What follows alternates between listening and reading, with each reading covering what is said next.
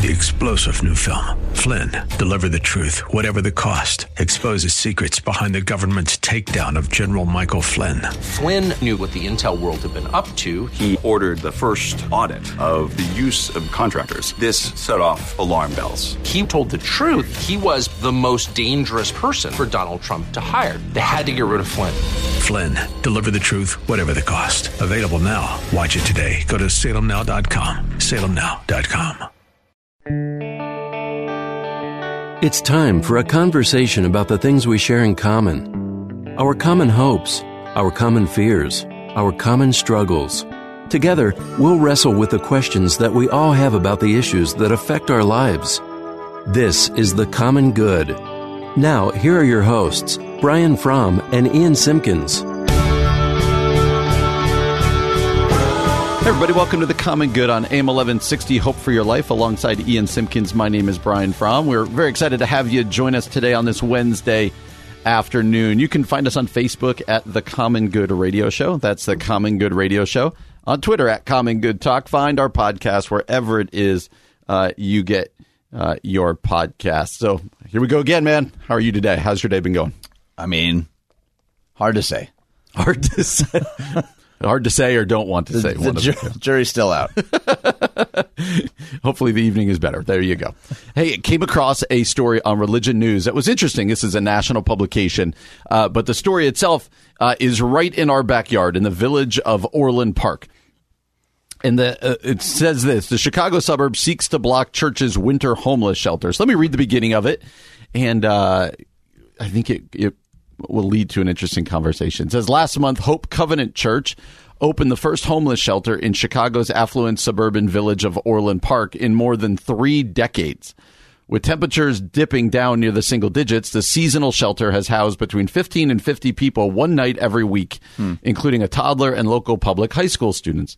The overnight uh, the overnight shelter, the result of a partnership with Illinois' Beds Plus community organization, is open every Tuesday until April unless a lawsuit by the Village of Orland Park succeeds in closing it down. Last week, village attorneys filed a lawsuit against the church, arguing that the shelter constitutes an ongoing threat to public health and safety. The lawsuit cited 28 health and safety code violations caused by the church using the building, which was intended solely for religious services, as an overnight shelter. The church's uh, partner organization, Beds Plus, said, We believe we're being unfairly targeted, but we will make all reasonable changes to ensure the continuation of emergency shelter. Everyone deserves a home. In a court in court on November 8th, village attorneys asked that the shelter be closed until the violations are addressed. A judge declined to grant the village the temporary restraining order uh, and preliminary injunction it sought against the church in order to close the shelter during the proceedings. And now the Hope Covenant church pastor goes on to say that, hey, this is a big part of our ministry. We've been doing this, and it feels like, so it's kind of a he said, she said. It feels a little bit like uh, he says this is a directive of our faith to try and slap us with a restraining order because they believe it's more safe for a two year old to sleep outside. Uh, it isn't fair. They think it's a frivolous lawsuit that they're. Uh, so the pastor's kind of saying they don't want a homeless shelter in their community. The mm. community's saying you've got some code violations, but it does bring up for me uh, more than this. Uh, it's interesting that a town, I mean, Orland Park's enormous uh, and has no homeless shelter. It says here. Uh, it it does seem like the church is stepping into to a need here, and uh, uh, so beyond just the story, I think it raises. the church's opportunity to help the marginalized and the most um, uh, the people who are most in need, especially as the wintertime is coming, uh, when really our, our some of our political institutions aren't so much doing that. So, so why did you pick this story? Because I think as we head to the cold months, as we get going, uh, I think sometimes churches and Christians in general can go, well, the government will take care of that.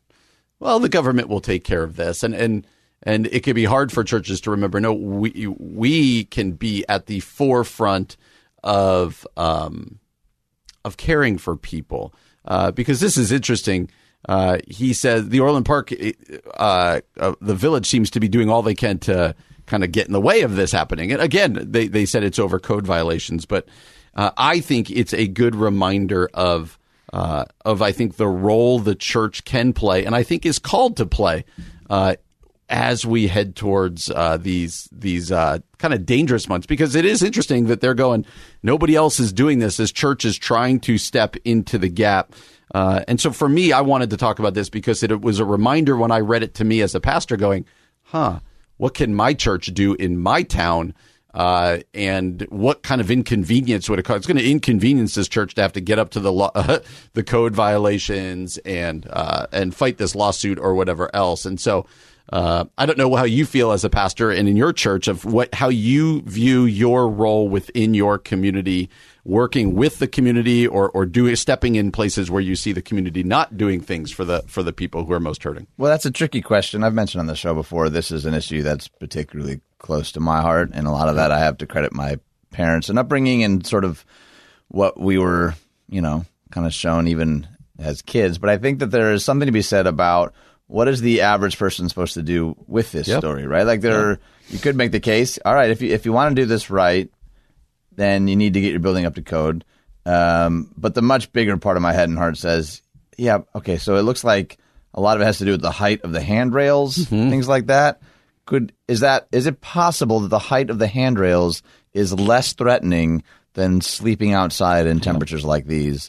And that's not what code enforcement officers are paid to do.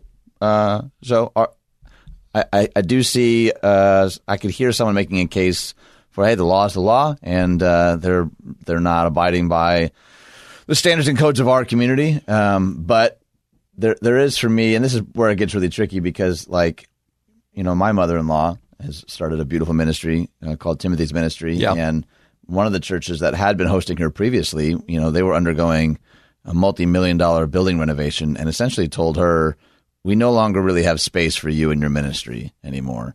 And I was like, I wanted to drive over there and say, "Think about what you're saying."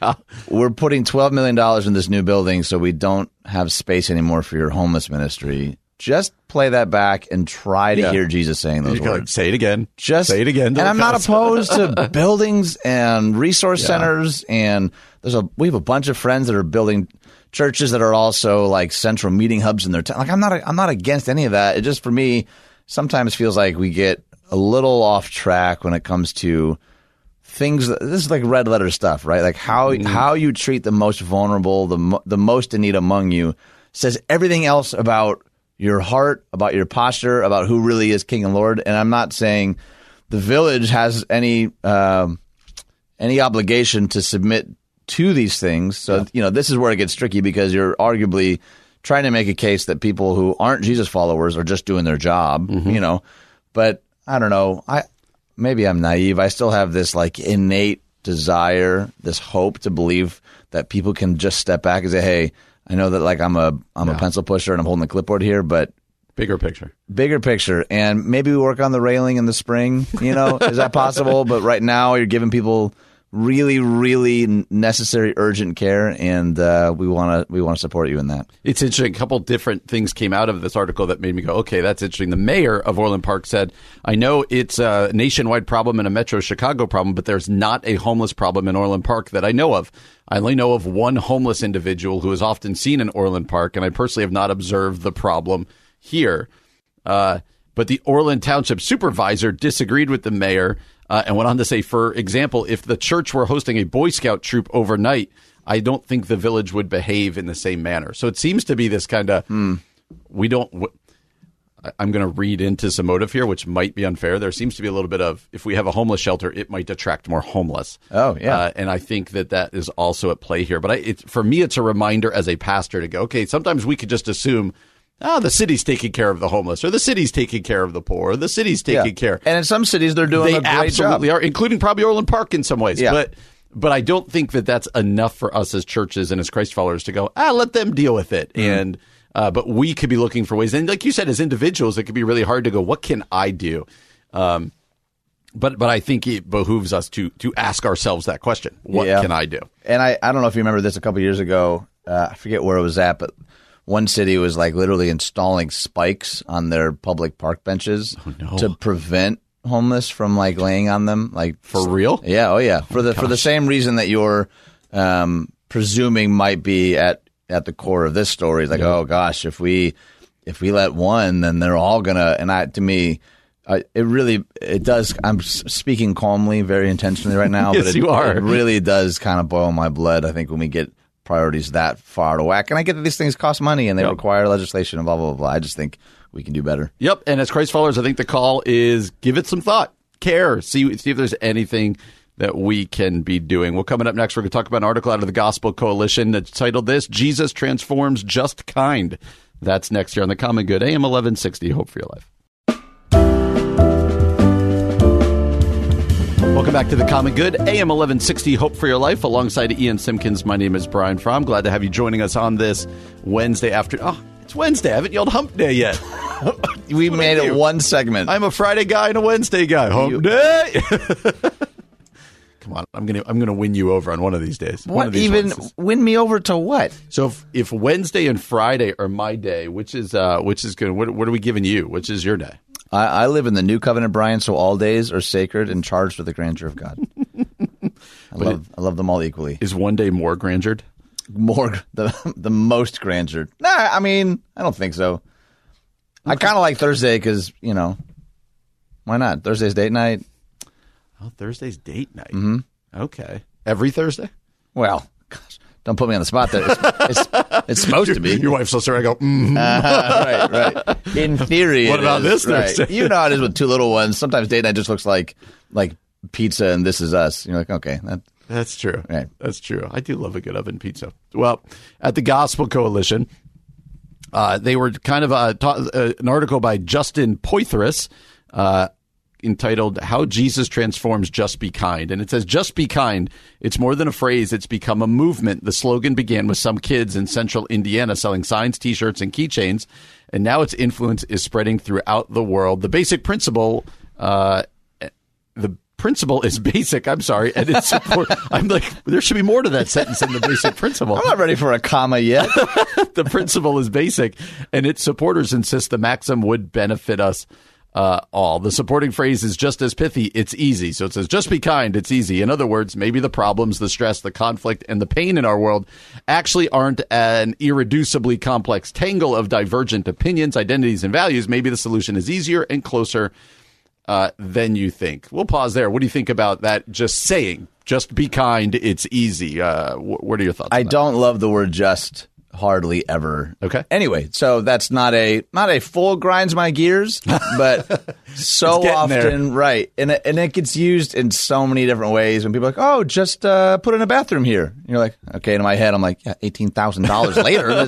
So we we apply just to also. Oh, Yep. just uh, just throw this together. Just why don't you? Yeah, I like I learned this in college when I was, you know, I was homeschooled through high school. So I had this math teacher that used to always say just right before the most complicated equation. He's like, ah, so you just blah blah blah blah blah blah. And I was like, you say just like that's common sense, but I don't understand what's happening here. I, I just can't do that. yeah, right, right. So for me, and I, it makes me think of the uh, a Samuel Johnson quote that I've used before, where he says, "Kindness is in our power, even when fondness is not."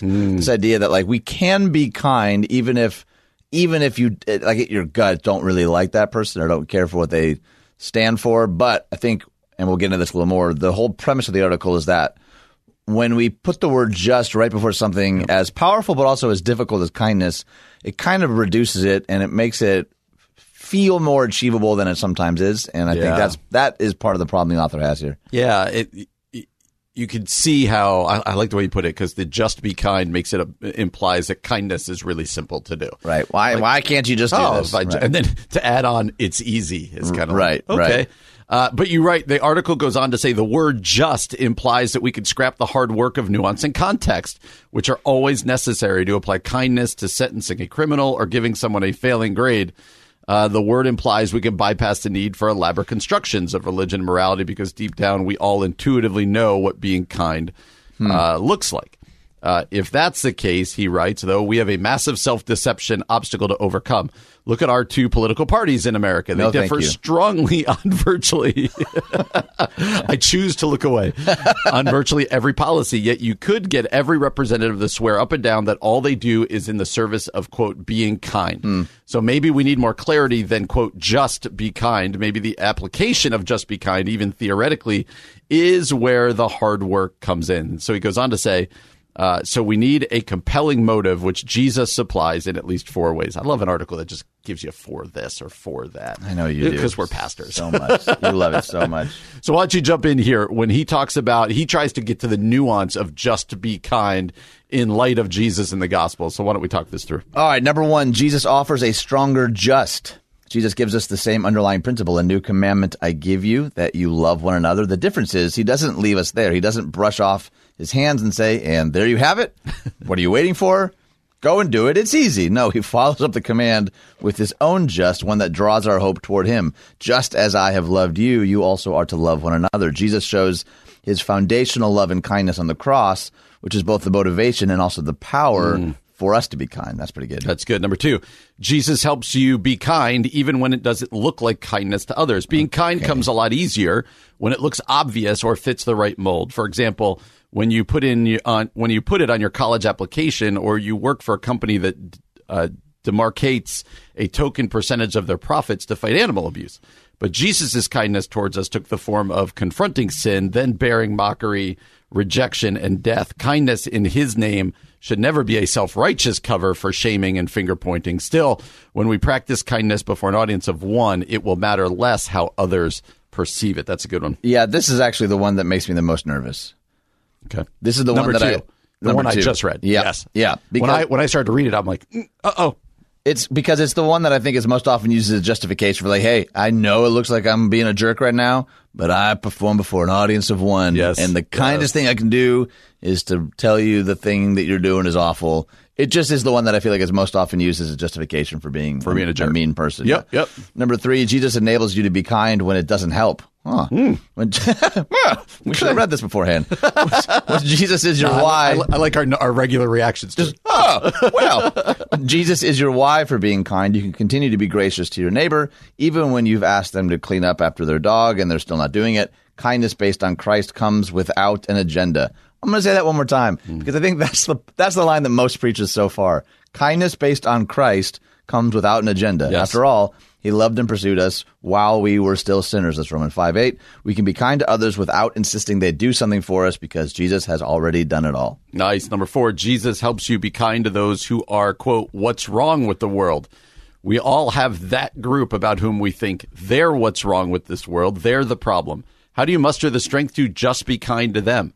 Gazing at the grace of Christ. That alone changes how we look at, quote, those people, for it changes what we see as the chief problem.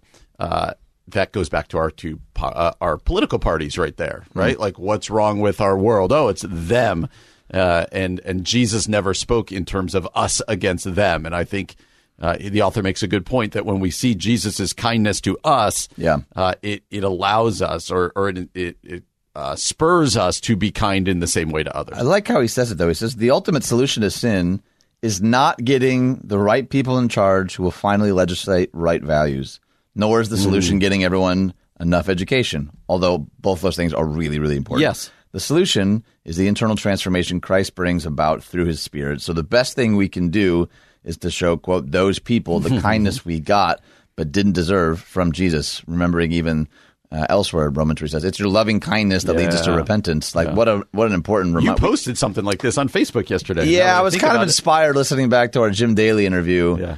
where it was like, uh, man, those Christians were so mean and belittling to me. I decided to become one of them. I've never heard anyone say anything even funny. close to that. That Uh, funny. But he says that I think this is a good way to end it. Being kind doesn't just come naturally. That's why we're in this fallen mess. A lot of times, you and I don't want to be kind. That'll preach. That's why Mm. we need a solution that starts with God's undeserved kindness for us in Jesus and then continues in his changing our hearts to want to be more like him. Like that to me gives some breathing room for the times that Mm-hmm. we're singing worship music and then someone cuts us off in traffic and then just a string of profanity leaves our mouth. You're like, oh, that was not. Where did that come I was from? literally just singing a chorus about how great your love is. And now I'm like calling down curses on this, Yes. you know, this Honda in front of me. You know, so there's like a, there's a grace there, but I think particularly in the social media age, the call for kindness, I think needs to be more in the. I I feel like we focus so much more on being right that I think we often lose the kindness. Ah, That's a great point. That's a great point. Love to hear what you have to say. You'll see this article on our Facebook page. Coming up next, we're going to talk about the concept of lament and the importance it plays in our lives. That's next here on the Common Good, AM 1160. Hope for your life. Welcome back to the Common Good, AM 1160, Hope for Your Life. Alongside Ian Simpkins, my name is Brian Fromm. Thank you for joining us. You can find us on Facebook, Common Good Radio Show, Twitter, at Common Good Talk, online, 1160hope.com. You can find our podcast wherever it is that you find podcasts. Go ahead, subscribe, rate, review. Uh, we are grateful for those of you who have already done that. Go ahead and tell somebody about the show. Go, hey, why don't you go give this a listen? See how it works for you. So Don't, don't be that creepy. Don't take Brian's guidance. go do that. And Just picture someone like down an alley, be like, Psst, "Hey, Hey. hey, want to hear a podcast? Hey, let's meet at Starbucks. We'll we'll we'll, let's we'll, meet at Star. See you at Panera. uh, yes, we'll we'll share some headphones. We'll listen to the comment. Share some headphones. These are all good examples of things not to do. Perfect. anyway, we, we are grateful for those of you who listen on a regular basis. We're At the Lyft conference the other day, it was fun to meet some of you. And uh, what do we get yeah. called? Oh, the laughing pastor. Yes, uh, one of our one of our listeners called us the laughing pastors, and we said that's going to stick. Uh, we enjoy that. So, uh, I've, def- I've definitely been called worse. Probably, I'll take and it. I will be before noon today, I'm sure. at Christianity Today, at ChristianityToday.com, uh, an article came out that has your favorite word in it, neuroscience. And uh, I do love that word. and it says this Scripture and neuroscience agree. It helps to lament in community. KJ Ramsey writes this article. It says, though song liturgy, through song liturgy and communion, the body of Christ inhabits the suffering experienced by its weakest members. What, why don't you talk to us a little bit about what's going on here? Well, I'll tell you why, Brian. Yep. Because I don't want to. no, I'm just kidding. So I'm just. I want to read this whole thing. Yes, please. I'm going to start reading. this one is so up your alley. Yeah, but you have to flat. You stop me when it's too much because the article it's long and I shouldn't read all of it, but I want to because it's it's really good. It is on our Facebook page. Already mentioned that. I highly encourage you to go read it. We've had Aubrey Sampson and other people in the past talk about the significance of lament, particularly Yes. in the context of community. We talked even yesterday or Monday about the idea of confession and lament in our worship services. I think that was another Gospel Coalition article. Mm-hmm. That's That right. Was, That's right. it's been on my mind a lot lately, but uh, it opens and says, "Recently, I awoke suddenly around 1:45 a.m. in a tangle of sheets, pillows, and sweat. My body fitfully grasping for peace in the presence of pain. I had just made a medication shift the day before, and after over a decade of living with what is how do you say that? Ankylosing spondylitis. So it's not a word that I should know how to say. And okay, good. But whatever that is, I knew my joints were demanding attention and deserving of care. When one part of the body is inflamed, the body needs pathways to register and sense pain in order to facilitate healing. As I rubbed my swollen, aching hands against each other to quell their raging fire, I remembered Philip Yancey's words from a recent interview. He said, A healthy body is not one that feels no pain. A healthy body is one that attends to the pain of its weakest part. That's so good. And I already see what they're doing here with this. All too often in our bodies and in the body of Christ, we'd rather pretend health is the absence of pain rather than the willing care of it. And if mm. Yancey is right, when we order our lives and our worship services around overcoming pain rather than attending to it, we block the pathways that mediate our healing. When the church does not make space for lament, the church is not whole. Hmm. Can I just keep reading? Yeah, keep okay. going. Last month, a reader on Instagram sent me a long message detailing how her family's pain felt unwelcome in her church. Her daughter had just been hospitalized due to a persistent, intense suicidal thought, and uh, and that Sunday the sermon was about conquering anxiety with truth. While the pastor enthusiastically bubbled over the victory we can have in Christ, she deflated in the defeat of not hearing the complexity of her daughter's pain acknowledged. This is the quote. Uh, there was no mention that sometimes depression is clinical. The only answer she offered was to pray more. Uh, my reader was exposed was exposing a common experience in the Western Church, a diminishment of our personhood into what philosopher James K. A. Smith has described as an isolated, disembodied island of beliefs. We know the gospel is powerful, but we mistakenly place its power in our individual effort to fill the abyss of our discouragement, doubt, and pain. You are more than a walking head, and the body of Christ is more than a vague association of hmm. people praising God. I could keep reading. I'm just going to Yes. stop there, kind of get your reactions, and then maybe I'll read a little more. I I have a couple of reactions. One is you just want to yell amen. Like, yes. Yeah, it's like, really this good. is true. Uh, the next line of the next paragraph just begins God made our brains to need others. Uh-huh. And so Uh, I, but it does raise this question for me. Um, you and I both grew up around the church, in the church. Uh, I don't even know how to ask this except to say the whole concept of lament seems to be making a resurgence in the church and in our culture now, our Yeah. church cultures. Why do you think that is? Like, this was never an article that I would have expected to read 20 years ago, Really? 10 years ago. I think a lot of that Am has right to do with your that, you particular think? streams, though. I, I You think, think so? Uh-huh. Okay. Yeah, I think that, I think you're right. I think it's making a resurgence in more like mainstream, mainline evangelical waters. But I think we have brothers and sisters across the planet who have been practicing this deeply and profoundly for centuries. I think you and I, like in the West, in sort sort of uh, you know non-denominational world, Yeah. I think we're seeing a resurgence. That's a great point. I think there are there are probably far more people than we realize who are like, yeah, duh, we've been saying this for a long, long time. So what you're saying is the whole world is not like me in my world. right. Well, and not. I mean, we and we bring up Anglicanism a lot. You know, I think a lot of these liturgical high church spaces have historically done a much better job of creating space Mm-hmm. for expressions like this. And I think uh, I think it's I think it's really important that I it's actually too. seeing uh, a wider reach as of late. Yeah, absolutely. Absolutely. I agree with that. You want me to keep on reading? Yeah, go for it. Okay, so you read that God made our brains to need others. In recent decades, attachment researchers and clinicians like neurophysicists, oh boy, that's neuropsychiatrist, right? Yeah, yeah. Daniel Siegel. I made that harder on myself than it needed to be. And psychologist Luis Cozolino have been uh, elucidating truth about our personhood grounded in how our brains and bodies develop and function. We are embodied relational beings whose flourishing uh, from first to final breath requires interdependence. As Siegel explains, the brain is a social organ, and our relationships with one another are not a luxury, but an essential nutrient for our survival. So, this is not just an article about lament, but our need for lament in community. Yes. And when we use the word community, this is the other tricky part about a lot of our Western expressions.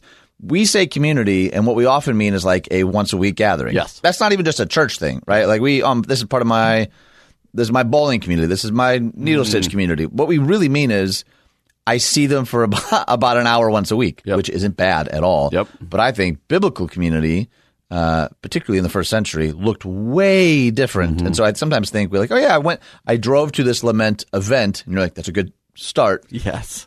I think part of what this author is explaining is a lot, a lot more deep. And I, I, I'd love to know what you think about this statement, though. The brain as a social organ and its need for like a, an interdependence, not just as like a icing on the cake, but essential to survival. Yeah, I think it's so true. When we when we isolate ourselves, so many problems begin to manifest themselves. But that's the hard part. When you're in a stage of life or when you're in a situation that really requires a lot of lament, where life is at its hardest, uh, it's often those times where we run away from community. When that those times where we most need it, and so. Uh, and you're right. You know, right out here in the suburbs with uh, our busy lives and everything we have going on and the way we uh, seclude ourselves, uh, community can be very difficult, difficult, and it does become a thing, like you said, where it's once a week we're together, and that's my community, and then you know we have a part of lament in our service, like you said, all of which are great, uh, but there's a deeper community I think that's being talked about here. Okay, so I, I wish we had like just 20 more minutes, but he- here are sort of the headings for the rest of the article to kind of whet your appetite to go read it yourself. It says, uh, Lament belongs in song, lament belongs in liturgy, lament belongs in the Lord's Supper, and lament is for us all, which says, including lament in weekly services, is about the entire body being whole, not just our individual experience being better.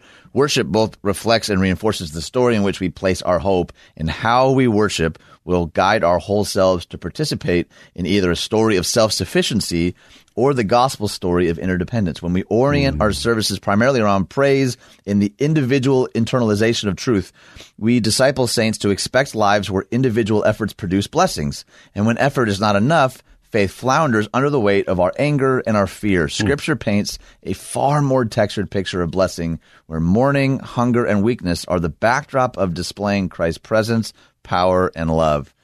I need this person on the show. Let's do it. Oh my goodness Yeah. gracious, this is so good. This is so good. As we make space for lament in our churches, he concludes, we will all more tangibly taste and see how weakness can be the place of Christ's power, where Christ's power is perfected. It is in each other. At Christianity Today, a really powerful article. We would encourage you to read it. Well, you're listening to The Common Good, AM 1160, Hope for Your Life. Welcome back to the Common Good, AM 1160, Hope for Your Life. Alongside Ian Simpkins, my name is Brian Fromm. You can find us on Facebook, Common Good Radio Show, on Twitter at Common Good Talk. Not yet, but we're hoping soon at laughingpastors.com, or did we decide the Laughing Pastors? We, we thought it could just be a fun loop of literally just us laughing.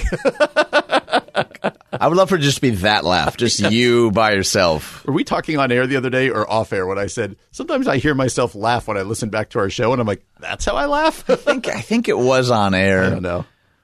I never know anymore. But it's it's interesting though because you've been speaking for a long time professionally.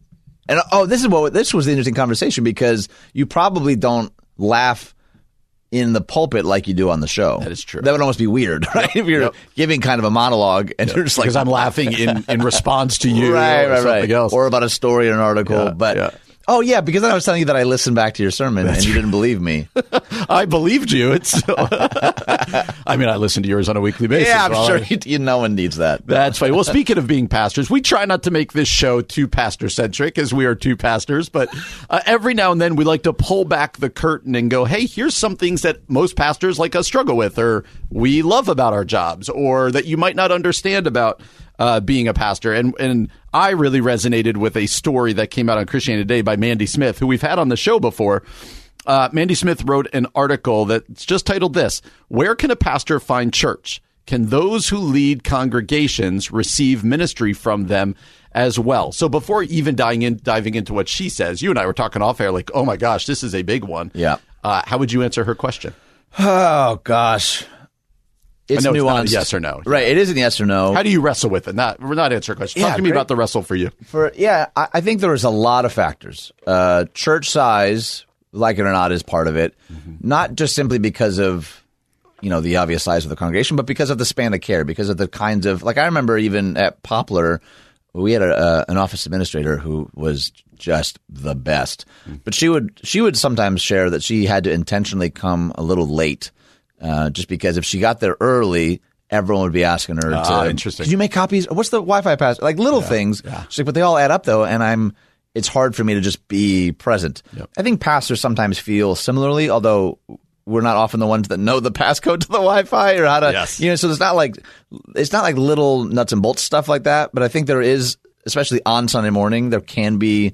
Like I don't know if we've ever talked about this, but you're in a little bit of a different headspace sometimes. I've had to really, really intentionally, like for me, I spend the first half hour or so, 20 minutes walking through the auditorium as people are arriving, just like hanging out with people. Yeah. Um, but you have to really make sure that everything else is like ready to go. Yes.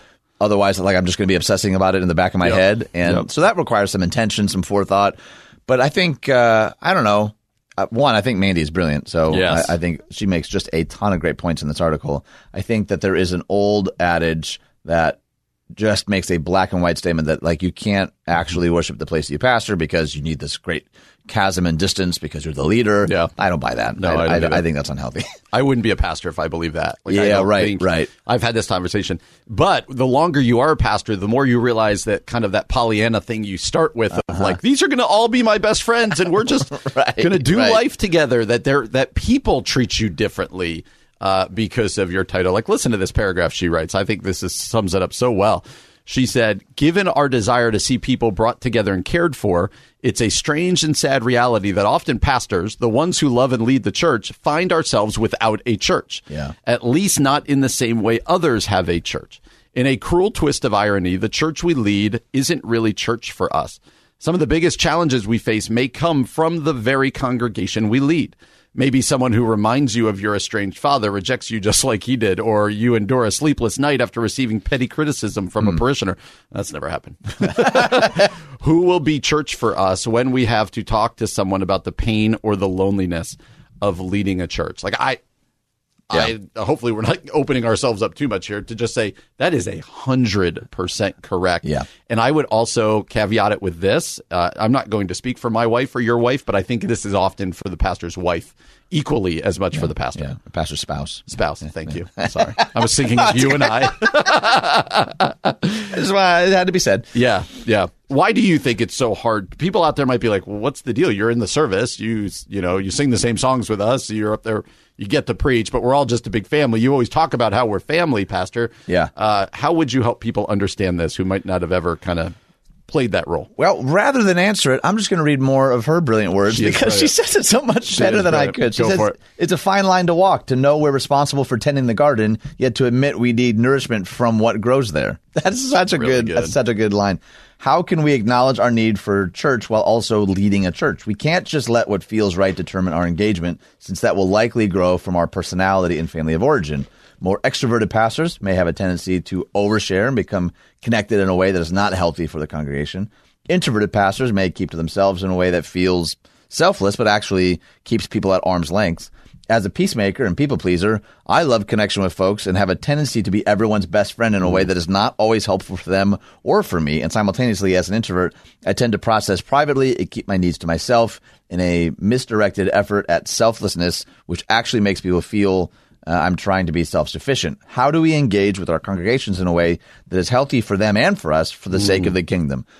So that's the million dollar question. And I think pastors need to do better at asking, hey, what's healthy for both parties here? Now, the problem is, especially in Chicagoland, we're hearing more and more stories of, you know, pastors that maybe weren't thinking about their congregation in, a, in a selfless shepherding way that they needed to be doing. But I also know plenty of pastors who have a bit of a martyr complex, right? So they're never even assessing what's healthy for them and their family because they've given their lives to the church and are perpetuating all sorts of really unhealthy behaviors. And because it's garnering the praise and applause of people, especially if you're an Enneagram 3 or you're an extrovert or you're a people pleaser or you're a words of affirmation person, that can become a well that you just instinctually and eventually Yeah. almost addictively keep going back to. absolutely. And that's not healthy either. Yeah, it, I think if you're if you're kind of confused by this article, I think of it if, if you're a churchgoer.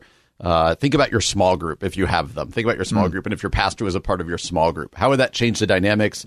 What would what would their role be? That's a good that? question. It often uh, feels weird. Like you want to be a part, uh, and it often uh, feels uh, weird. Do you think the answer is that a pastor should go find another church, like not to work but to attend, or that feels like really drastic? Uh, I don't think it's drastic. I think that could be that fills a very specific need. Like if it's just the experience of, hey, I, I would love to just be able to sing with the community of people um, unencumbered. I think that's fine.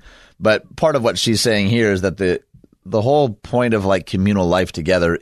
It's deeper than just simply a Sunday morning experience, like you're bringing up with the small group. But I, I think it's hard to not see this as a totally consumeristic exchange, right? Like, oh, I need the church because they give me X or it makes me feel Y or, Yeah. or whatever. So there, there certainly is a, a piece that I think, like for me, I have to very, very intentionally um, make sure that I'm being appropriately vulnerable in one-on-one interactions. Yeah. and Yeah. not you know that can teeter on self-flagellation or self-deprecation, which isn't always helpful.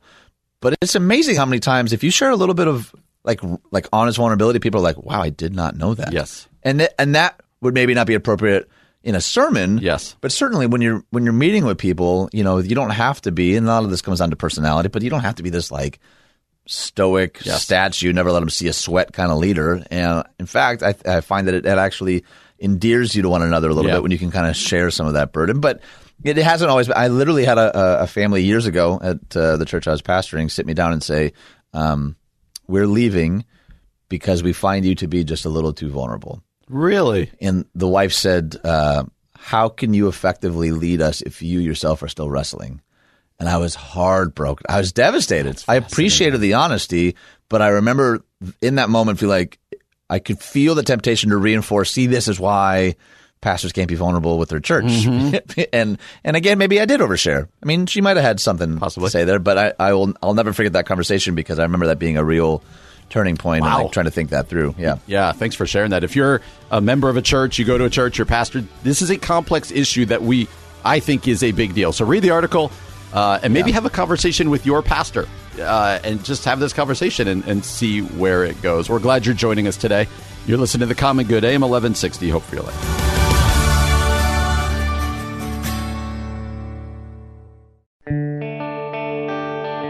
It's time for a conversation about the things we share in common our common hopes, our common fears, our common struggles. Together, we'll wrestle with the questions that we all have about the issues that affect our lives. This is The Common Good.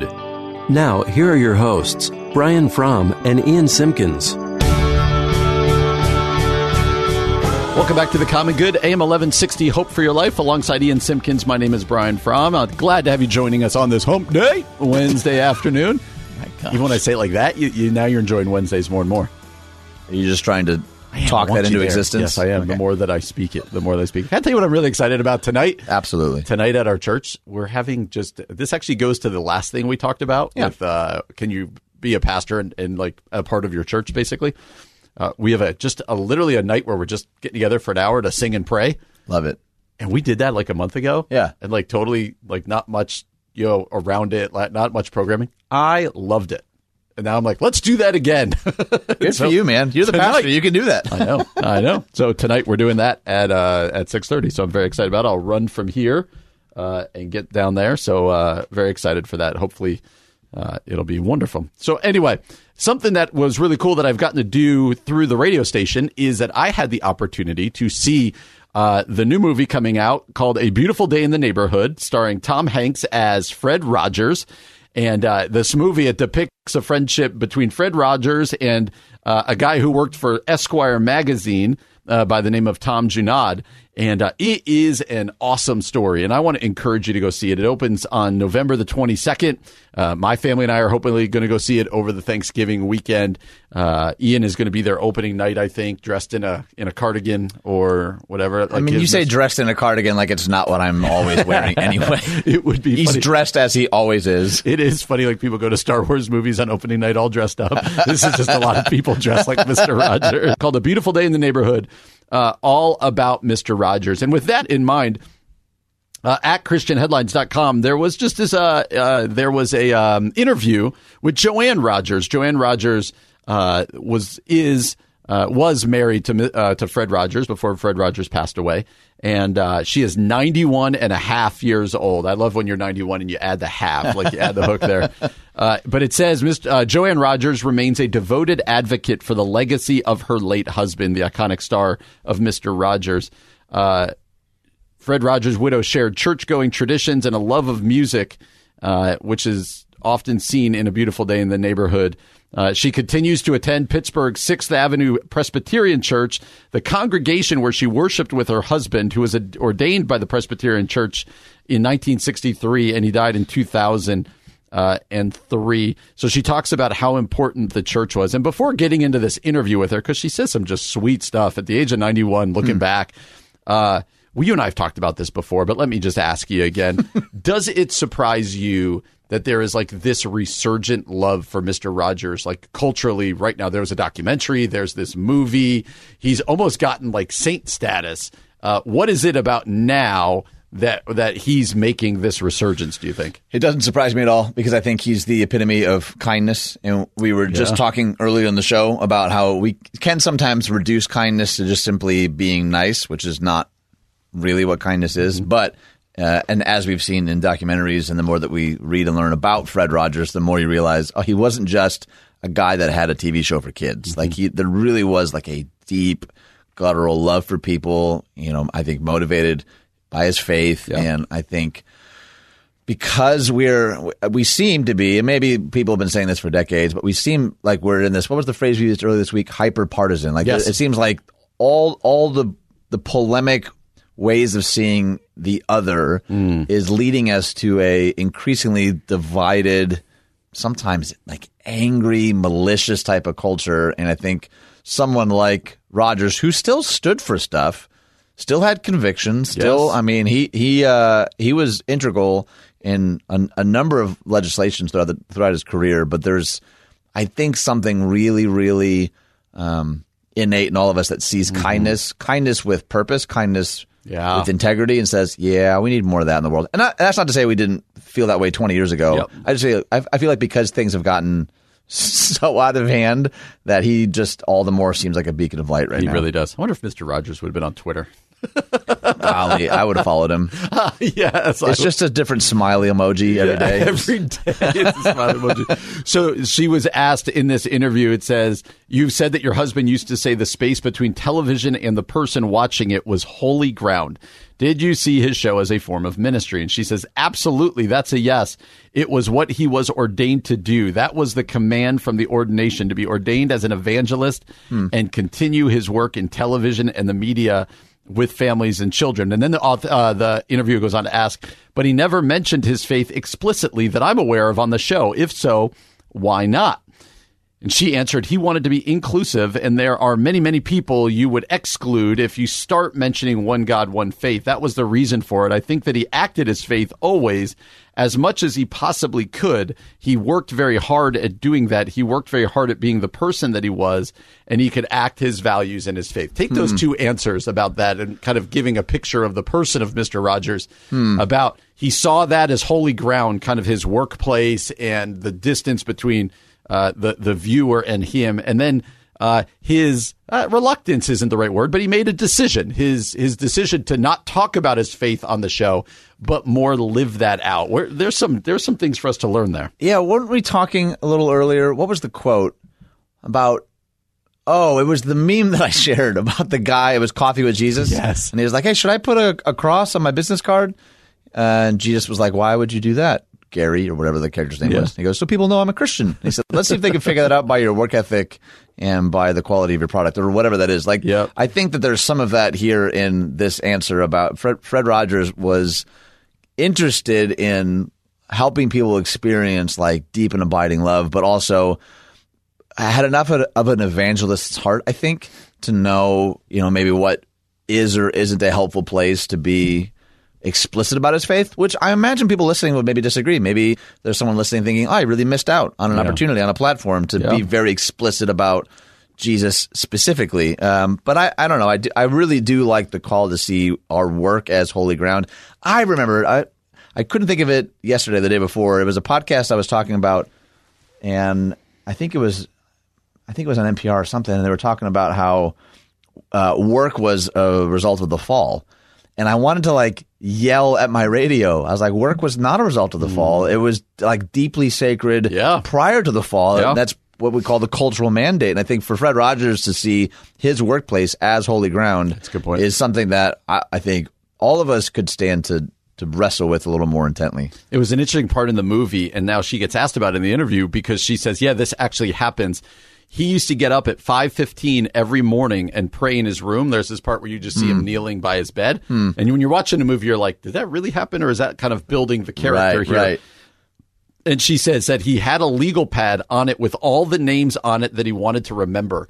And he just prayed for these people by name. I found that part of the movie uh, uh, so powerful because, you know, he was a public figure, yet what really drove him was what he did in private. She talks about how he was consistent, like this is how he was at home. And another interesting thing, too, is that he had a his son, one of his sons, didn't want to be known as Mr. Rogers' kid. Like he wouldn't let people know. And he actually had kind of a weird relationship with his son in the movie. Um, talk about how what we do in private, though, and who we are consistently really shows out. Like it really kind of comes out in our life. That becomes very clear in the movie about him. I just thought of this. I think it's D.L. Moody, and he said something like, "Ah, someone who prays consistently in private feels no need for long-winded prayers in public." Or something like that. Yeah. Maybe maybe he says it in reverse. Someone with long-winded prayers in public likely has an atrophied prayer life in private. Or so- something like that. I was always really convicted by that idea because it is something. And you know, he had a massive platform, and I think that there. You and I are pastors. There there can be this expectation. I'm sure. I mean, how many family meals had- have you been asked to be the prayer? You oh, know, you're the professional running Christian. joke. Right, Yes, it's right, a running right. joke. But I, I love learning about someone who, like, to me, that's part of what makes his kindness so valid. Is that it wasn't an act? Mm-hmm. Yes. it wasn't. Uh, it wasn't some character that he put on. But then you learn, like, oh yeah, he was horrifically abusive at home. But man, he sure had everyone at work duped. Like, Yeah. the person You really make a character. well, and I think that's one of the Scott Sauls lists that we read in the last couple of months, where he said um, he was asking pastors specifically. I think, how would your wife and kids describe your character, or something like that? Yep. That's the real acid test. You know, a lot of us, if you're a professional communicator, you can depict yourself however you want, Yeah. but ask the people that really see you at 5:15 in the morning how are they actually when no one else is looking, when no one else is recording, when no one else is observing. That I mean, I think is the essence of integrity, and I it does warm my heart to know that oh, he was a person that really lived this out. I mean, this many years later, his wife is going, "Nope, that's who he was. That's Totally. who he was." I mean, that's really impressive. So, I'd encourage you to go see the movie November twenty second. It opens in theaters. A beautiful day in the neighborhood about uh, Fred Rogers and his relationship with a journalist by the name of Tom Junod. Uh, I couldn't encourage you enough to go see it. Well, you're listening to the Common Good here on AM eleven sixty. Hope for your life. Welcome back to the Common Good on AM 1160. Hope for your life. My name is Brian Fromm, joined as always by Ian Simpkins. Glad to have you joining us today. You can find us on Facebook at the Common Good Radio Show, on Twitter at Common Good Talk. You can find our podcast wherever it is you get your podcast. Well, we're heading into the holiday season, Thanksgiving, but Thanksgiving's kind of been trumped apparently by Christmas already. And this guttural, ugh, People, just stop it. this is why we can't have nice things. It's like uh, I was thinking the other day because a lot of us were complaining about Christmas starting already, but like they would only do it because people are into it, right? Like radio stations don't switch over to Christmas music this early without knowing people will listen to it. Yeah, but that's such a lazy. If people like, oh, people want it. What's the what's the Henry Ford quote? If I asked people, if I'd given people what they asked for, they would have asked for a faster horse. A faster horse. This this is this is our automobile of Agreed. holiday philosophies. You and I always talk about hills to die on. I feel like this is a hill to die on. We need to go with this one. a weird hill to die. on. It's a hill to die on. By the way, I know you were homeschooled, but when you were in school in Detroit, was like like whole classes on Henry Ford. Like, was it like was he like a big part of your curriculum? Well, I don't. I can't remember, but there was a, a charter school at Henry Ford Museum that my brother was the first class to graduate. from. Really? Yes. They they selected like hundred students via lottery, and it was actually in the museum. So like they got to see these incredible. I don't know that people realize how big a deal Henry Ford Museum in Dearborn, Michigan is. People right? travel from all over the world. To, to see the stuff in this museum, and say- there's Greenfield Village, which is a whole other piece of the same property. It's amazing. So I should I should go at some point in my life to the Henry You, Ford Museum. you absolutely should. Interesting. It's incredible. okay? Also, the best burger in America is in Dearborn, Michigan. At Miller's. McDonald's. Oh, gross. Get out. I didn't know what Culver's got to Get uh, out. Miller's. Okay. Yep. Yep. Sounds like a remote to me. On- yes. Set it up. On Telegraph and Michigan Avenue. There it is. there you go. Well, at a place, I, again, I said this yesterday, but you find this the greatest websites. This one's called wakeupworld.com. and uh, a PhD by the name of Steve uh, Taylor wrote, Happiness comes from giving and helping, not buying and having. And I think this becomes a really important concept to talk about as we do slowly move towards Christmas.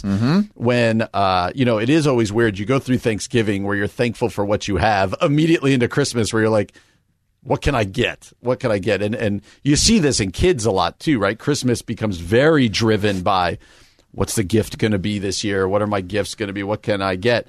And this article becomes interesting because it's not only saying what we should do, like, oh, you should be generous or you should be altruistic.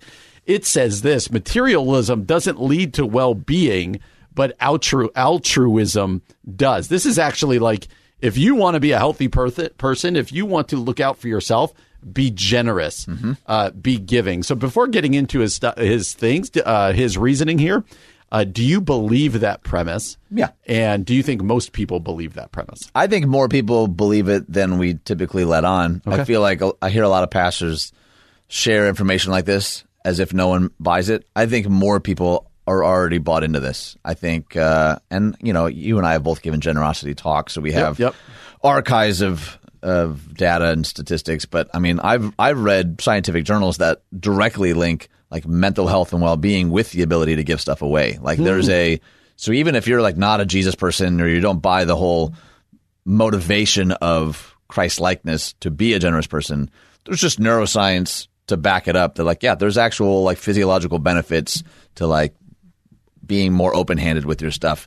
And by contrast, all, the the opposite is also true. People hmm. that are obsessively stingy or um, have a more hoarding mentality. There's also uh, unfortunate ramifications neurologically and physiologically with that kind of behavior. So he goes, he says, some of us, so many of us strive so hard for material success that you might think there was a clear relationship between wealth and happiness. The media and our governments encourage us to believe this since they need us to keep earning and spending to boost economic growth. Hmm. From school onwards, we're taught that long term well being stems from achievement and economic prosperity, from, quote, getting on or making it accumulating more and more wealth, achievement, and success. Consequently, it comes as a shock for many people to learn that there is no straightforward relationship between wealth and well being. Once our basic material needs are satisfied, i.e., once we're short of regular food and adequate shelter, a basic degree of financial security, wealth only has a negligible effect on well being. For example, uh, studies have shown that in general, lottery winners do not become significantly happier than they were before, and that even extremely rich people, such as billionaires, are not significantly happier than others. This sounds like something that you've thought about and believe. But again, let's go back to does that surprise you, or do you think that surprises most people? Why does this sound like something that I've believed? You've talked about it often. Have I? You've talked about it. I guess, although there could be a difference between knowing it and believing it and living it. Yeah. Um, but do you think that this is something that most people deep down go, yeah, no, I could totally see that being true, or, you're, or most of us like, give me a shot with the billion dollars. Give me a shot. I'll bet you it'll make me happier. Uh, yeah, I think it was Daniel Tosh who said, you know, you'll often hear people say money can't buy happiness. He goes, but it can buy a jet ski. And you've ever seen anyone frowning on a jet ski? sort of the same kind of premise. Like, why don't you? And this is someone, he's a comedian that Yeah, has yep. joked a good deal about how much money he's made. Oh. And he came from money too. So he like, his brand of humor, again, not formally recommending because it is blue. But Yes. there is certainly a, a sentiment that I think a lot of us feel like, hey, money, money can't buy happiness. It's sort of the same like we've talked about this before when you go to a uh, some kind of conference and there's 80,000 people in the room and there's a pastor in the center stage and he's like it's not really about the size of your church. yep, yep. I'm like he said to 80,000 people like you know Coming from his church of 5,000. Right, right. So there is certainly like a little bit of a catch 22. This is why I think this article from someone who's more interested in the neuroscience. Yeah. Like he goes on to say, if anything, it appears that there is a relationship between non materialism and well being. Yep. While possessing wealth and material goods doesn't lead to happiness, giving them away actually does. Generosity is strongly associated with well being. For example, studies of people who practice volunteering have shown that they have better uh, psychological and mental health and increased longevity. The benefits of volunteering have been found to be greater than taking up exercise or attending religious services. In fact, even greater than giving up smoking. So hmm. I would say may, maybe don't give up the religious services part per- personally. But again, this is someone who's not coming from a Christian Yeah. perspective saying, no, there's actual, like, that's what I find so interesting about how counterintuitive this is. Because at our basest instincts, the idea of, I made this money, Mm-hmm. why would I give you any of it? Yeah. my time is precious. Why would I offer to give any of it up freely? Like mm. that is the carnal caveman way, I think, of processing the information. And what we're seeing more and more from people who have no real vested interest. There's no ulterior motive here. Like, Yeah. no, no, no. That's actually the, the opposite. You're doing yourself harm by hoarding, hmm. by white knuckling all your stuff, all your time, all your possessions. And to me, what I find so interesting about that is that churches and religious communities for centuries have been saying, Yeah. no, it's actually a better way to live Yeah. to be more generous with whatever it is that you have. Yeah, he, the stu- it goes on to say another study found that when people were given a sum of money, they gained more well-being if they spent it on other people or gave it away rather than spending it on themselves. That this sense of well-being is more than just feeling good about ourselves. It comes from a powerful sense of connection to others, an empathetic, uh, an empathic and compassionate transcendence of separateness and of our own self centeredness. In fact, paradoxically, another study has shown that this is one way in which money actually can bring happiness if you give away the money you earn. Think about that. It says, we all say money buys us happiness. And this author is saying, the study is saying, that is only true if you don't use that money upon yourself. And uh, that is, par- uh, I think paradox is the right word there. Yep. Because from day one, we've always been taught uh, spend it, buy a bigger house, buy this stuff. And none of those are wrong. But it is uh, it is not the gateway it's saying here to happiness that instead the gateway is actually the well-being the feeling good about yourself and whatever else comes from these taking steps to give it away so if, if you're talking the last minute we have people out there who aren't normally they don't normally live this way Yeah.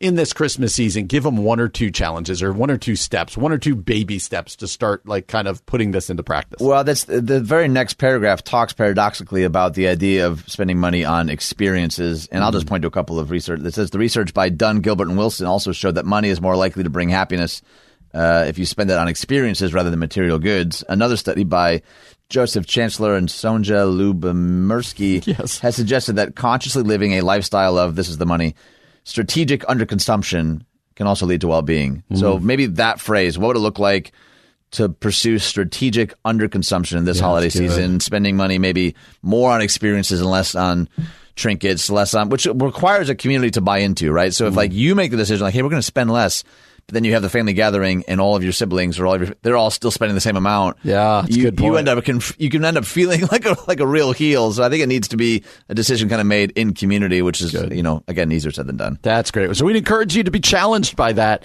You can read this on our Facebook page, but more so, what would it look like for you to take baby steps, a one step or two steps to living more generously, believing that that will be ultimately for not only the well being of others, but the well being of yourself. Well, you're listening to The Common Good, AM 1160, Hope for Your Life.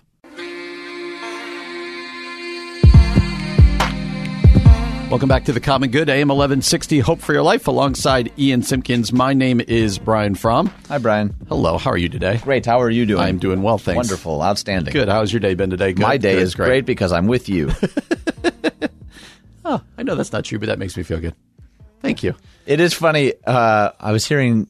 Oh no, Dave and Sue gave a talk uh, a few months back, and we were talking about love languages in particular. Oh, we were writing it, and so Dave and I are both words of affirmation, which I know that you also are. I tend to be. And we shared we shared with the group that like we don't even need to believe the authenticity of the words, just hearing them. it's good enough for me. It, it honestly is. And all, all the non words of affirmation people were like, "Wait, seriously?" And we're like, "Yeah, it's a sickness. It's really, it's really not not good." because you and I both have that kind of in us. We should just do entire segments where we just lie to each other but make each other feel Gosh, good. that just sounds awful. Yeah, like- That's no, no one's gonna listen. Love to what you're wearing today. Oh, gosh darn it, that felt nice. What is wrong with our brain? Man, oh man, that's weird. okay. Uh, Chick fil A is back in the news. Chick fil A or Popeyes? What's your, what's your choice? What's your chicken choice? I've never had Popeyes. I neither have I. but now that seems to be the big one. But I like to uh, uh, refer to Chick Fil A with my kids as Jesus Chicken, Of course. uh, for obvious reasons. But uh, in a weird way, Chick Fil A is now getting a lot of um, uh, shots over a decision they made just the other day on Monday. Uh, they're getting a lot of pushback from the Christian community. So let me read a little bit of this article, and then uh, I don't even know what the response is, but let's see if we can figure one out. Okay. Chick fil A said Monday it would halt contributions made to certain charities and organizations, such as the Salvation Army and the Fellowship of Christian Athletes, that have sparked a controversy amongst, amongst LGBTQ groups. Instead, the Chick fil A Foundation will focus its charities on three areas education, homelessness, and hunger. There's no question we know that as we go into new markets, we need to be clear about who we are, Chick fil A President and Chief Operating Officer Tim Tassopoulos said. There are lots of articles and newscasts about Chick fil A, and we thought we needed to be clear about our message. This means that Chick fil A Foundation will no longer donate to the Salvation Army, the Fellowship of Christian Athletes, and the Paul Anderson Youth Home. In a press release, Chick fil A said it was, quote, introducing a more focused giving approach to provide additional clarity and impact with the causes it supports. Uh, going forward, the Chick fil A Foundation will support Junior Achievement, Covenant House International, and local food banks. It will donate $9 million to those causes in 2020. Chick fil A is the third largest fast food chain in the United States. Its official corporate purpose is to, quote, glorify God by being a faithful steward of all that is entrusted to us and to have positive influence on all who come in contact with Chick fil A. The gay rights group GLAAD said Chick fil A statements should be tr- greeted with, quote, cautious optimism but that more work needs to be done. On on social media, though, many Chick Fil A supporters expressed disappointment. Uh, Mike Huckabee, you ready for this one? Okay. In August 2012, he wrote, "I coordinated a national Chick Fil A Appreciation Day after they were being bullied by militant hate groups. Millions showed up. Today, Chick Fil A betrayed local customers for money." I regret believing they would stay true to the convictions of their founder, Truett Cathy. Sad and and it just kind of went on. They're getting kind of roasted by the people, no pun intended, who were most uh, uh, most had their back, and I've got more to read on some of the pushback, but. I don't know what to do with the story. It seems like right in the middle of a cultural debate uh, that when you, I'm sure you heard about this or you saw it flying around. What was your first reaction as you heard about this? My actual first response? Yes. I actually want your actual first response. Why? Are we fighting about this all the time? I actually went back and I've I've written some blogs at length over some of the Chick Fil A uh, controversy over the years, which is interesting when you go back and read stuff that you wrote 10 years ago and the positions that you held and the stuff Yeah. that you were outraged by or found interesting or whatever. Um, I don't know, man. like this to me is another one of those. It feels almost like a distraction again to me. The the outrage seems odd to me. Um, it is Chick Fil A's prerogative to support or not support whoever they deem worthy. Right? I don't quite know what Huckabees is getting at when he talks about it being all about the money. Um, like, what do you think is at the at the core of that? We can, you know, guesstimate based on his particular track record and convictions, and we're reading it, you know, at ChristianHeadlines.com. So there's certainly an angle and perspective there that's, you know, obvious and um, I think understandable. But what, why why do you think the what's at the heart of the outrage? Does it feel like a betrayal the way that he's saying, or I think it, that's the heart, right? I think people have always thought who feel very passionate about uh, religious freedom and uh, standing up for what you believe. I think people have always seen Chick fil A as like the shining example, right? They're closed on Sunday, Christian values, and now they've ascended to be the third uh, biggest or most uh, most profitable uh, fast food chain in the country. Like, man, some of the crazy, like, it's not just um, Mike Huckabee. Rod Dreher said, "I love Chick Fil A, but it's going to be a while before I go there again. This is nothing but gutless surrender." Alexandra DeSanctis said, "That's great. Caving to the mob is a surefire way to protect the space in civil society for Christian beliefs." Matt Walsh said Chick fil A defied the LGBTQ rage mob for years and only grew in popularity, but now they've caved. Like you're hmm. hearing the same message here, right? Eric Metaxas. What's so sad about Chick fil A's decision is it kicks aside the issue of religious liberty for all. John Stonestreet said this will embolden the bullies. It will not appease them. It's, it sounds like there's this kind of thread of people going, You've betrayed us. We stuck with you. You were like where we were putting our hope. Hmm. I don't know, man. This all just feels really weird. Maybe there is a bigger cultural issue here uh, around this. But man, when I read this, like for me, the whole Chick fil A thing on both sides has always been like, I don't know. It's good chicken. And like, if it was bad chicken, I wouldn't go to Chick fil A. If it was good chicken, I go to Chick fil A. But I think I'm pretty simplistic about that. Yeah, I think that's too simplistic to, to look at this. When you're talking about millions of dollars Yep. I mean, that's how I view these things, I should say. Right, but you're not, and you're not running the company. are. But I think the point of the discussion, though, is to think more deeply about the companies that we support or don't support, Yep. the uh, how they use their resources, the positions they hold. I actually just found another article. So apparently, the COO Tim Tassopoulos actually told Vice News. Um, he said this: No organization will be excluded from future consideration, faith-based and non-faith-based. So apparently, creating a little wiggle room for himself, maybe perhaps in light of some of the pushback Yeah. from some of these conservative voices. So I don't know. It feels like he's in hot water. I'm sure their PR team is freaking out, but they had to have expect this at least to some so. degree, right? I would think so. Do you think people are writing back to them that like, do, don't you know that your success is because you stood up for your convictions?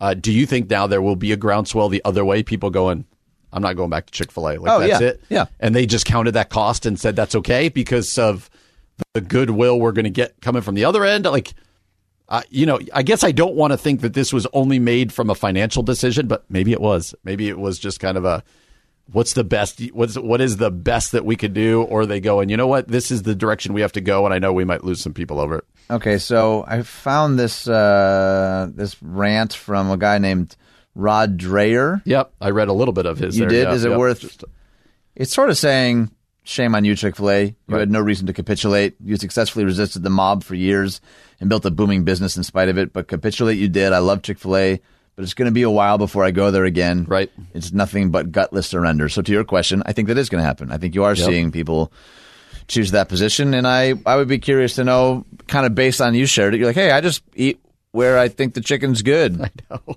Does any of this change any? Uh, no. This is why I, I maybe I'm not the norm, and maybe I'm especially not the norm of people uh, who feel passionately about this. Like, I, you know, do I go to Chick Fil A with my kids because they play K Love? No. Like I, my kids like their food. They like the milkshake. Like they like. So I don't know. I All right, but let's bring it to the the maybe most maybe a different level. I bring it to the most absurd extreme. Yep. Just abs- like something that we can all agree on, right? Let's say you found out your favorite department store gives forty percent of its proceeds to ISIS. I think you're like- say Planned Parenthood, but go ahead. No, see, that's, that's what I'm trying not to be. I'm t- ISIS, okay, we can all agree. ISIS. ISIS, no bueno. So Yeah, what do you? I would not go back. You wouldn't. So at so some that point, I do have a level. This is not the level. The Chick. Okay, but what if what if it wasn't forty percent? What if it was still ISIS, but it was just two percent of their profits went to ISIS, and and that's where you get your favorite slacks. your slacks? Good use of the words. Like I wouldn't go. So yes, there is a So, level for Okay, me. even just two percent Yeah, of no, a is a multi, and they're let's say they give the other ninety percent to you know your church. Then I would. oh boy. Okay. Well, I think, I think we found the baseline. I mean, does this change? I mean, the, the twenty seconds we have left. Does this change at all whether you'd go to Chick Fil A or not? I don't go to Chick Fil A. Just because you don't like chicken? It just doesn't. It's not a thing for me. I'm not. Okay. It's. I don't really. I chicken's fine. I'm, I'm- never like gotta get me some chicken. Yep. I'm curious to know if people care about this. Like some of the people we read, they have got they've got shows on our station. Like I'm I'm Yeah. curious if if people out there actually do care to the point that they won't go back. Uh, so you can tell us that at Facebook or uh, just let us know. You can call us in or whatever. We would love to hear uh, more from you. So anyway, that's Chick Fil A and and the next controversy that's out there. You're listening to the Common Good, AM 1160. Hope for your life. Here's some weird stuff we found on the internet. Here's some more weird stuff we found on the web.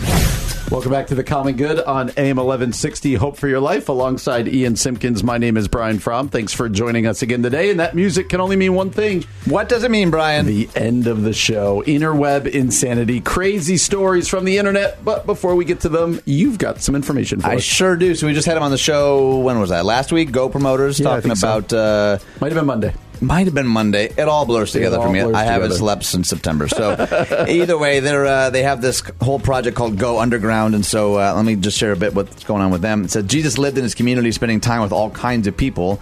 Uh, our team at AM eleven sixty wants to challenge you to engage with your neighbors in a context where they are comfortable, but. Maybe not you. Christian metal band Disciple is coming to Q Bar in Glendale Heights December 6th on their Love Letter Kill Shot tour. They will be sharing their faith through the concert, and you can have opportunities to talk about their journey in your hope in Jesus afterwards. AM 1160 and Go Underground is offering a special challenge for AM 1160 listeners, specifically maybe Common Good listeners, to invite a friend to come with you for free. Just visit 1160hope.com slash disciple to receive one free ticket for your friend. Tickets are available starting at $10 at itickets.com. Come alongside your friend as they journey toward finding their way back to God, taking them to see Disciple at Q Bar in Glendale Heights, December 6th, securing a free ticket today at 1160hope.com slash disciple. There you go. And you're going to be there, right? I'm I'm hoping to. Hoping yeah. to be there. Well, I'll start to give you a break there. Let me go oh, first. Wow, thanks. Although it's Michigan, your home state. Oh, America's high five. Michigan man mistakes brother for deer and shoots him in a hunting accident. We've all been there. One Michigan brother accidentally shot another. Sure, he did. While hunting together. Uh, I mean, he definitely shot him. Sure, it was an accident. Yeah, this sounds like a like a father of sons talking here. sure you did, son. At around 5:30 p.m., deputies responded to a field in Boston Township, Michigan, for a report of an accidental shooting. The brothers were looking for a deer that one of the brothers had shot earlier, but became separated during the search in the dense corn.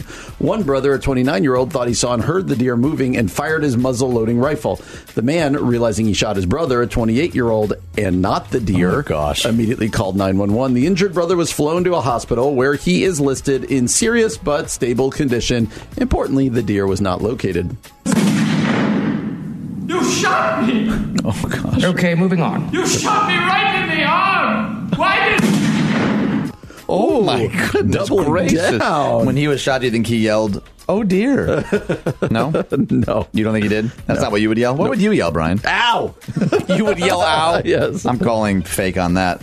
All right, Florida. This is where Brian's from. Neighbors Not want where I'm from. No, we're from but you want to be from. uh, someday. Na- neighbors want church to turn down volume after 200 noise complaints. People in Seminole County neighborhood said they're fed up with the noise coming from an area church. Oh. Action Church sits next to Grand Road in Winter Park, next to two busy neighborhoods. Jeremy Fratty. It's not that funny, but it's kind of funny. Said a year ago he heard a thumping noise and thought it was a car with the bass turned up as it was driving down the street, but was surprised to learn the noise was coming from a church. Ramon Erazari told Channel 9 that although he knows the exact times the drums will start during Sunday service, he can also hear the church during the week. The church's lead pastor, Justin Daly, gave Channel 9 a tour inside the facility. We worship in here for 60 to 75 minutes every service. When the church has a full house for Sunday service, Daly said the noise level can reach around 90 decibels, which I know for a fact is perfectly reasonable. The Seminole County Sheriff's Office said they have they they have uh, received 222 noise complaints at Action Church's address since December 2018. Hold it, fellas. I'm afraid you're just too darn loud. Pretty funny. I'm sure it's a great church, but you could have predicted it had a name like Action Church. Yeah, that's that's true. Utah woman arrested after crashing truck into power pole trying to hide in nearby tree. A woman is in custody and being treated for minor injuries after police said she crashed into a power pole and then fled the scene. The white pickup truck smashed into the pole, snapping it right at its base. That caused a power outage. Meanwhile, the driver immediately ran from the scene. Police began searching for her with dogs, but the woman had apparently climbed up a tree and tried to hide. What I want out of each and every one of you is a hard target search of every gas station, residence, warehouse, farmhouse, hen house, outhouse, and doghouse in that area. Gosh, what a great movie. Wonderful movie. What a great movie. All right, Yeah. New York, an American Airlines plane had a mechanical issue, and Hillary Clinton was on board. Oh, Random. An American, random, and or was it? An American Airlines flight, which had former Secretary of State and presidential candidate Hillary Clinton aboard, needed to return to its gates in New York following a mechanical issue on Sunday afternoon. American Flight 2144, which was set to depart from New York's LaGuardia Airport to head to Washington D.C.'s Reagan Airport. Re- Reagan, jeez, Reagan.